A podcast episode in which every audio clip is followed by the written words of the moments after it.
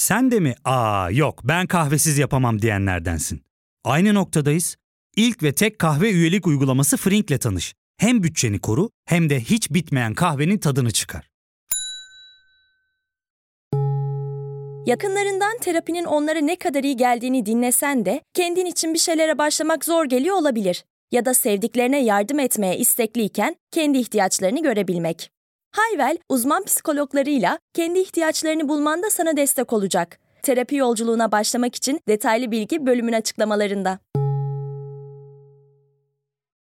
Herkese merhaba. Bugün 30 Ağustos. Yaşadığımız coğrafyayı, toplumsal düzenimizi, hemen her şeyimizi doğrudan etkileyen en büyük zaferin 101. yılındayız. Önemli gün ve haftalarda, ulusal bayramlarda özel bölümler hazırlamıyoruz biliyorsunuz. Fakat bu dönemin biraz farklı olduğunu düşünüyorum. İki ay sonra Cumhuriyet'in 100. yılını kutlayacağız. Fakat 100. yıla ilişkin herhangi bir hazırlığın yapılmadığını gözlüyorum. Siz de bana katılırsınız muhtemelen. Bunun nedeni basitçe Atatürk düşmanlığı olarak açıklanamaz. Yani karşımızda duygusal bir motivasyon değil, daha bilinçli bir irade var. Hatta Atatürk'ü Cumhuriyet'ten koparıp tek başına bir kişi kültüne dönüştürmek de bu iradenin çabasıdır diyebiliriz. Benzerini 12 Eylül Atatürkçülüğünde de görmüştük, deneyimlemiştik. Bugünün iktidarı Atatürk'le değil, Cumhuriyet fikrinin kendisiyle tartışıyor.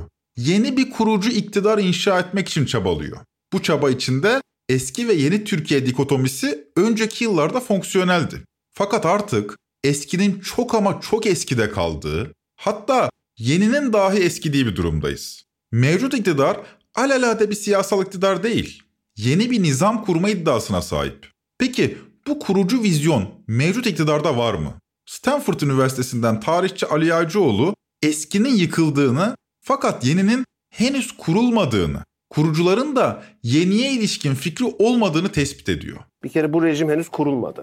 Yani bu rejim kurulma süreci içinde. Hala o sürecin içindeyiz ve rejimin nasıl kurulacağı, ne olacağını hala bilmiyoruz. Onlar bence rejimi kuranlar da bilmiyor. Eskinin yeniden ihyası mümkün değil. Yeninin ne olacağı da belli değil. Bu haliyle arafta kaldık. Lider Erdoğan da geminin dümeninde duruyor ama rota belli değil. Kararı o veriyor. 1923'ü önemsizleştirmeyi başardılar. Biz öyle bir millettik ki tarihimiz 1923'ten başlayamazdı. Cumhuriyetten büyük Osmanlı vardı, Selçuklu vardı. Cumhuriyet bir takım aklı batıda olan tiplerin bu tarihte kurduğu bizim de hasbelkader uyum sağlamak zorunda kaldığımız bir üvey evlattı. Bizim öz evlatlarımız Osmanlıydı, Selçukluydu. Ben bu anlatıya karşı 1923'ün önemine ilişkin daha fazla hatırlatma yapmanın doğru olduğunu düşünüyorum. O yüzden 30 Ağustos'ta tarihin tozlu raflarının arasında kalmış birini anlatacağız size. Ordu büyük taarruza hazırlanırken Maliye Bakanı Hasan Fehmi Bey'in hikayesini dinleyeceksiniz bu bölümde. Zafer Bayramınız kutlu olsun. Ben Ozan Gündoğdu, hazırsanız başlayalım.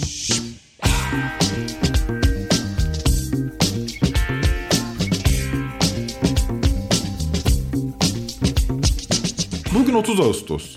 Büyük Zafer'in 101. yılını kutluyoruz. İki ay sonra ise Cumhuriyet 100 yaşına basacak. 30 Ağustos 1922'de Afyon Kocatepe'de işgalci Yunan ordusunun cephesinin yarılmasıyla başlayan, 29 Ekim 1923'te Cumhuriyet'in kurulmasıyla sonuçlanan son derece kritik bir yıl, bundan 100 yıl önce bu toprakların kaderini değiştirdi.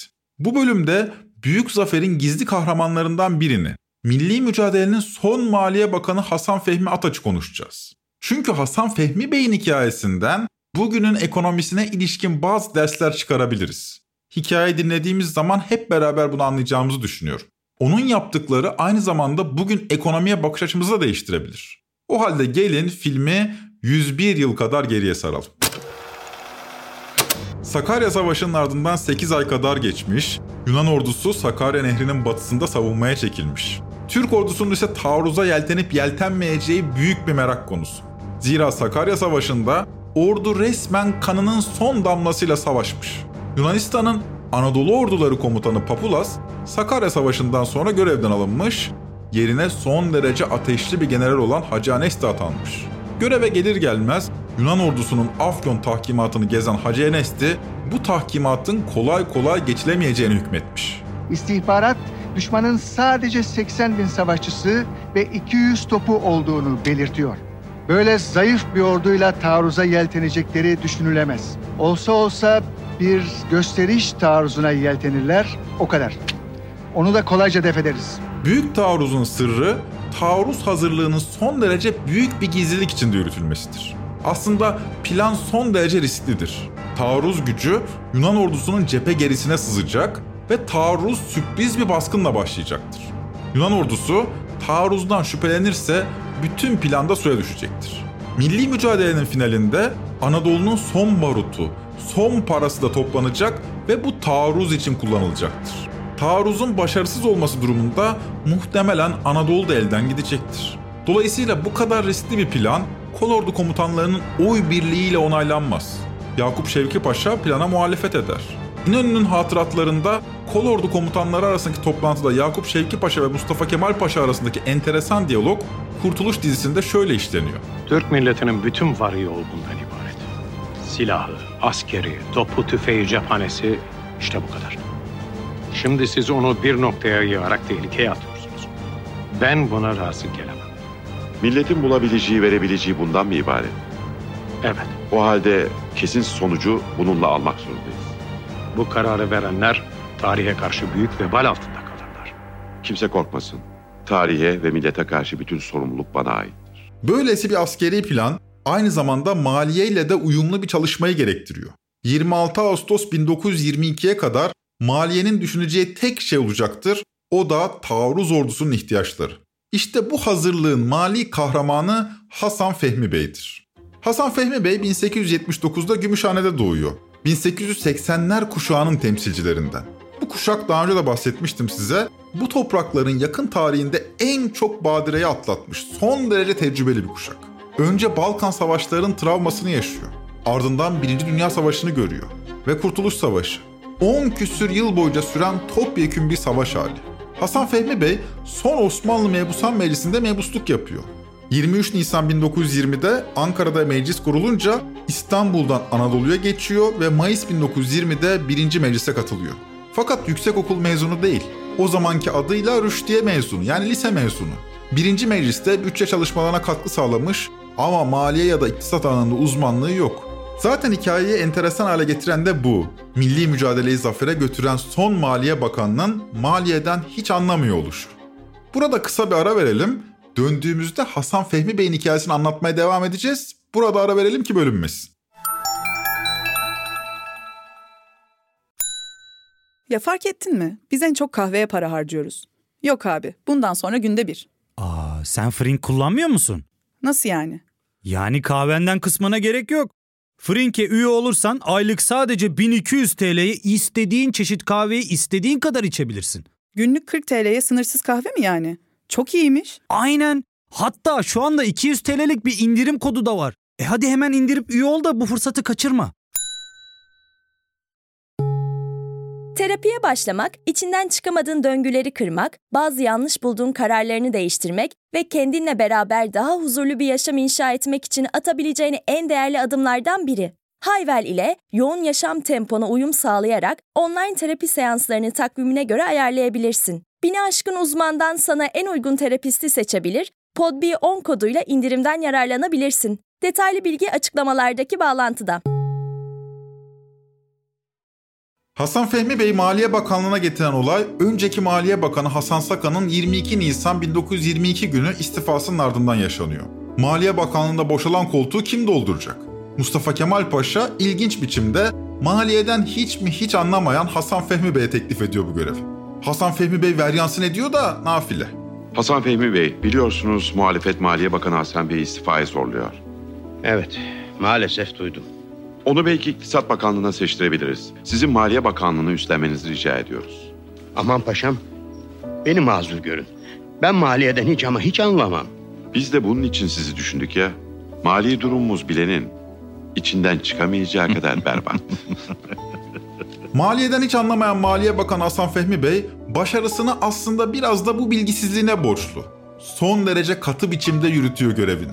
Maliyeden anlayan uzmanların telkinlerine de hiç kulak asmıyor. Olmaz yapma denileni yapabilmesinin sırrı belki de maliyeden anlamaması.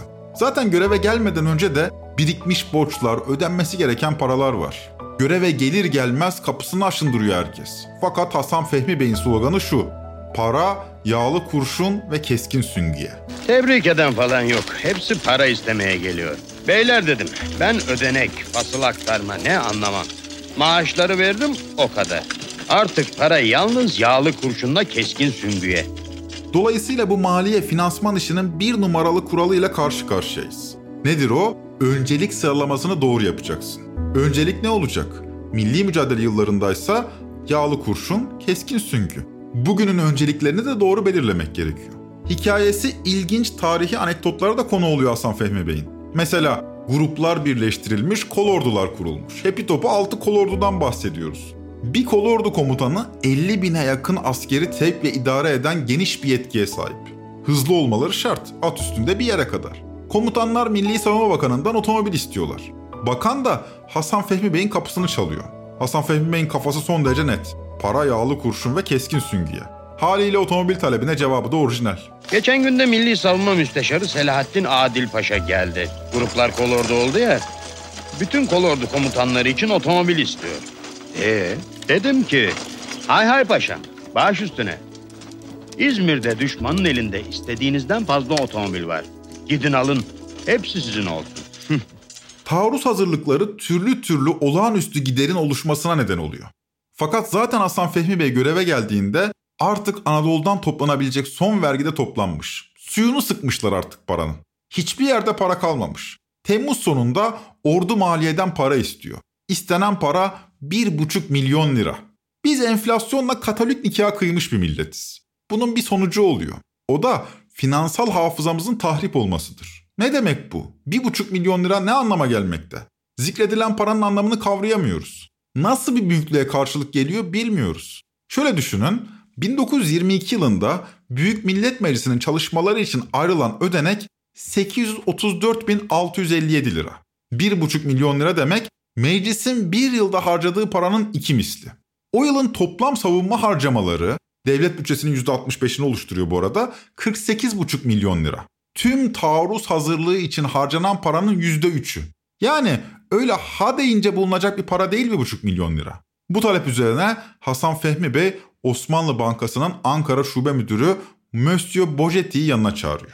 Maliyenin bir buçuk milyon liraya ihtiyacı var Monsieur Bojetti. Bu zamanda çok zor. Tanrı yardımcınız olsun. Bu parayı bana siz bulacaksınız. İmkansız. C'est pas possible. Milli hükümetin sınırları içinde 16 şubeniz var. İstediğim parayı vermezseniz şubelerin tamamına el koyar, kasalardaki bütün parayı alır, yerine makbuz bırakırım. Düşünmek için size bir saat mühlet. Gidin, düşünün. Bugün bu işi bitirelim. Anlaşıldı. Mühlete lüzum yok. Bir milyondu değil mi ekselans? Bir buçuk. Tamam. Bugün. Peki efendim. İşte bu koşullar altında milli mücadelenin finansal ihtiyaçlarını karşılıyor Hasan Fehmi Ataç. 26 Ağustos sabahına bu seferberlik ruhuyla hazırlanıyor Türkiye. Finansal tüm imkanlar o sabah başlayacak taarruz için seferber ediliyor. Bu esnada 3 kolordu büyük bir gizlilik içinde Yunan cephesinin gerisine sızmış, taarruza geçmek için cephe emrini bekliyor. Artık 26 Ağustos'a bir hafta kalmış. 6 kolordu komutanı Genelkurmay Başkanı Fevzi Paşa, Batı Cephesi Komutanı İsmet Paşa ve Başkomutan Mustafa Kemal Paşa taarruz öncesi son toplantılarını yapıyor ve toplantının ardından dünya ile tüm bağlantılarını kesiyorlar. Artık ordulara yazılı emrinizi verebilirsiniz paşam. 26 Ağustos Cumartesi sabahı taarruza geçiyoruz. Asım Bey, haberleşmeye son verin. Limanlara giriş çıkış durdurulsun. İstanbul'la kara ve demiryolu ulaşımı da kesilecek. Yani biz işimizi bitirene kadar dünya ile bağlantımız kalmasın. Düşmanın hava keşfi yapmasına da engel olalım. Yeteri kadar uçağımız var. Baş üstüne. Paşalar, gazanız mübarek olsun. Öyle bir gizlilik ki bu, ordunun finansal ihtiyaçlarını karşılayan Hasan Fehmi Bey de taarruzun yakın zamanda başlayacağından haberdar ama tam zamanını bilmiyor. Hatta o kadar ki 24 Ağustos'ta Meclis Bütçe Komisyonu Refet Paşa'yı ordunun mali ihtiyaçları hakkında malumat vermesi için çağırıyor. Halbuki artık mali bir ihtiyaç kalmamış. Ordu taarruz için saatleri bekliyor. Bütçe Komisyonu Alt Kurulu ordu hakkında bilgi vermem için beni toplantıya çağırdı. Ama paşam, ne derlerse desinler sineye çek. Kabul et. Ama sakın taarruzdan söz etme. Baş üstüne. Ben bu gece cepheye hareket ediyorum paşam. Allah muvaffak etsin. Sağ ol. Bir ulusun neredeyse tüm sorumluluğunu sırtlanmış ve 26 Ağustos sabahı Afyon Ovası'na dikilmişsiniz. Taarruz saati sabah 5.30. Fakat ordu düzeni geceden kurulmuş. Zifiri karanlıkta yerlerini alan ordular son emri beklemekteler. O anları Nazım Hikmet Kuvayi Milliye Destanı'nda şöyle anlatıyor. Geçerdi Gediz'in sularını başı dönerek. Dağlarda tek tek ateşler yanıyordu. Ve yıldızlar öyle ışıltılı, öyle ferahtılar ki şayak kalpaklı adam nasıl ve ne zaman geleceğini bilmeden güzel, rahat günlere inanıyordu. Ve gülen bıyıklarıyla duruyordu ki Mavzeri'nin yanında birdenbire beş adım sağında onu gördü. Paşalar onun arkasındaydılar. O saati sordu. Paşalar üç dediler. Sarışın bir kurda benziyordu ve mavi gözleri çakmak çakmaktı. Yürüdü, uçurumun başına kadar eğildi durdu.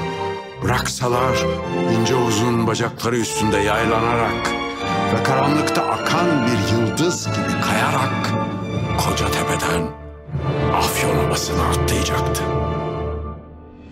26 Ağustos sabahı saat 5.30'da ordu Afyon'dan taarruza geçtiğinde Ankara'daki vekillerin durumdan haberi yoktu. O sabah meclis olağanüstü toplantıya çağrıldı. Hasan Fehmi Bey de mecliste olan biteni takip ediyordu. Efendiler, uzun zamandır noksanlarını tamamlamakla meşgul olan ordumuz bu sabah genel taarruza geçmiştir. En yakın zamanda kesin zafere nail olmasını Cenab-ı Hak'tan niyaz eyleriz. Rauf Bey durumu meclis genel kuruluna bildirince Hasan Fehmi Bey muhtemelen kendi görevini yerine getirebilmenin sorumluluğuyla rahatlamıştı. Artık iş cephedeki Mehmetçiğe düşüyordu. 26 Ağustos'ta artık görev cephedeydi. Hasan Fehmi Bey gibi vekiller Ankara'da durumu takip ettiler. 28 Ağustos'ta General Hacı Anesti Yunanistan'a kaçtı. Yerine General Trikopis atandı. Ama atama emrini Trikopis'e Mustafa Kemal Paşa verecekti. Çünkü o da esir düşmüştü. 30 Ağustos'ta Yunan cephesinin yarılmasıyla birlikte zafer kesinlik kazandı. Hacı Alensi, gel de ordularını kurtar. 30 Ağustos'ta Afyon'dan çekilen Yunan ordusunun geri çekilmesini hız kesmeden takip etmek durumundaydık. Yeni bir cephe açılmasına fırsat vermemek adına geceli gündüzlü bir kovalamaca 9 Eylül'de İzmir'e varana dek devam etti. Savaşın kesin bir mağlumiyetle sonuçlanmasının ardından Hacı Anesi de Yunanistan'da yargılandı ve 28 Kasım 1922'de idam edildi. Hasan Fehmi Bey ise Cumhuriyet kurulduktan sonra da maliyeden hiç anlamamasına rağmen maliyedeki görevine devam etti. Cumhuriyet'in ilk Maliye Bakanı da Hasan Fehmi Bey oldu. Zafer kazanılmış, barış sağlanmış, Cumhuriyet kurulmuştu. Artık sıra iktisadi alandaki Kurtuluş Savaşı'na gelmişti. Fakat maddi imkansızlıklar ortada. Büyük taarruzun başladığı 26 Ağustos'u takip eden ikinci yılda yani 26 Ağustos 1924'te Türkiye'nin ilk özel bankası İş Bankası kuruldu. Kuruldu ama sermayesi bir banka için çok düşük tutarlardaydı. Yönetim kurulu ilk toplantısını Mustafa Kemal'le yaptı. Toplantıda sermayenin azlığı konu edilince Kemal Paşa belli ki milli mücadeleden ilham alarak şunları söyledi. Sermayenin azlığına bakarak cesaretimiz kırılmasın. Böyle kurumlar için en önemli sermaye zeka, dikkat ve iffettir. Teknik ve metodik çalışmasını bilmektir. Bu inançla işe sarılınız. Mutlaka başarırsınız. Hasan Fehmi Bey tüm bu hikayedeki gizli kahramanlardan biriydi. Kendisi hakkında daha fazla şey bilmek, onu daha yakından tanımak isterseniz Sevim Dabağ'ın yazdığı İstiklal Savaşı'nın mali kahramanı Hasan Fehmi Ataç kitabını okumanızı tavsiye ederim. 1922'nin sonunda Lozan görüşmeleri öncesinde batılı devletler yeni Türkiye devletine borç teklif ediyorlar. Bu yolla barış görüşmelerine alacaklı başlamak arzusunda olduklarını anlayan Hasan Fehmi Bey mecliste şu konuşmayı yapıyor. Efendiler, biz ne Londra'da ne Paris'te ne de Avrupa'nın hiçbir yerinde borç teşebbüsünde bulunmamışızdır. Borç teşebbüsüne icap ettirecek ne bir teklif ne de bir kelime dahi sarf etmemişizdir. Taarruzdan evvel askeri hazırlıklar için fazla sarfiyat dolayısıyla geliri müsait olmayan birkaç vilayette memurların bir iki maaşı askıda kalmıştı. Bugün bunları da tamamen ödedik. Bu hikayenin ardından tam 100 yıl geçti. Bu 100 yılda köprünün altından çok sular aktı. Artık daha liberal bir dünyadayız. Cumhuriyet kurulduğunda 1. Dünya Savaşı biteli 5 yıl olmuştu. İkinci Dünya Savaşı'nın başlamasına 16 yıl vardı. Dünya Doğu ve Batı bloğu olarak ayrıldığında Cumhuriyet 23 yaşındaydı. Amerikalılar aya ayak bastığında 46, Sovyetler dağıldığında 66, Türkiye'nin ilk internet bağlantısı gerçekleştiğinde 70, Erdoğan başbakan olduğunda 79 yaşındaydı. Cumhuriyet bugün 100 yaşında. Cumhuriyet'in 100. yılında gündemimiz yine ekonomi. 100. yılın Maliye Bakanı Mehmet Şimşek Hasan Fehmi Bey gibi değil. O maliyeden anlıyor. Londra'da eğitim görmüş, New York'ta fon yönetmiş. Uzun uzadıya finansal durumumuzdan bahsetmeme de gerek yok diye düşünüyorum. Tablo ortada. Ekonomik durum nedeniyle Maliye Bakanımız dünyayı gezmekte. Ama şunu söylemek gerekir. Finansal meseleler zannettiğimiz kadar matematik kesinlik ifade etmez. Ben Hasan Fehmi Bey'in hikayesinden bugüne dair bazı dersler çıkarabiliriz diye onu size anlatmak istedim. Bilmiyorum belki daha önce adını duydunuz belki de şimdi ilk defa bu bölümde duydunuz. Neleri yanlış yapıyoruz diye anlatmaya da gerek yok diye düşünüyorum. Lafın tamamı eşeğe söylenir derler. Bir de 100. yıla bakalım. Erdoğan kendi hareketinin tartışmasız lideri olarak yenebileceği herkesi ama herkesi yendi. Halkımızın ekseriyeti de Erdoğan'a hayran kaldı. Bu yenişlerin, bu zaferlerin hepsinde Erdoğan'la birlikteydi halkımızın yarısı. Fakat yendikten sonra ne yapacağına ilişkin geniş bir vizyonu yoktu. Yendi. Herkes ama herkesi yendi. O kadar. 140 Cornoz, Cumhuriyet'in 100. yılını anlattığı 100 başlıklı belgeselini bu tespitle bitiriyor. Biz de öyle bitirelim. Ve Cumhuriyet 100. yaşında büyük bir sessizliğe gömülmüştü. Vesayet rejimi, terör örgütleri, mafyalar, gazeteciler, aydınlar, muhalefet liderleri, Amerika yenilebilecek kim varsa, ne varsa herkes yenilmişti. Artık yenilecek kimse kalmamıştı.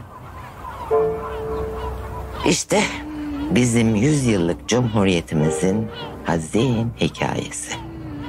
Yenebilecek kimse yok. Cumhuriyet de bildiğimiz cumhuriyet değil artık. Tebrikler. Peki ya şimdi ne yapacaksınız? Trend Topi'yi Podbi Medya ile beraber hazırlıyoruz. Zafer bayramınız kutlu olsun. Hoşçakalın.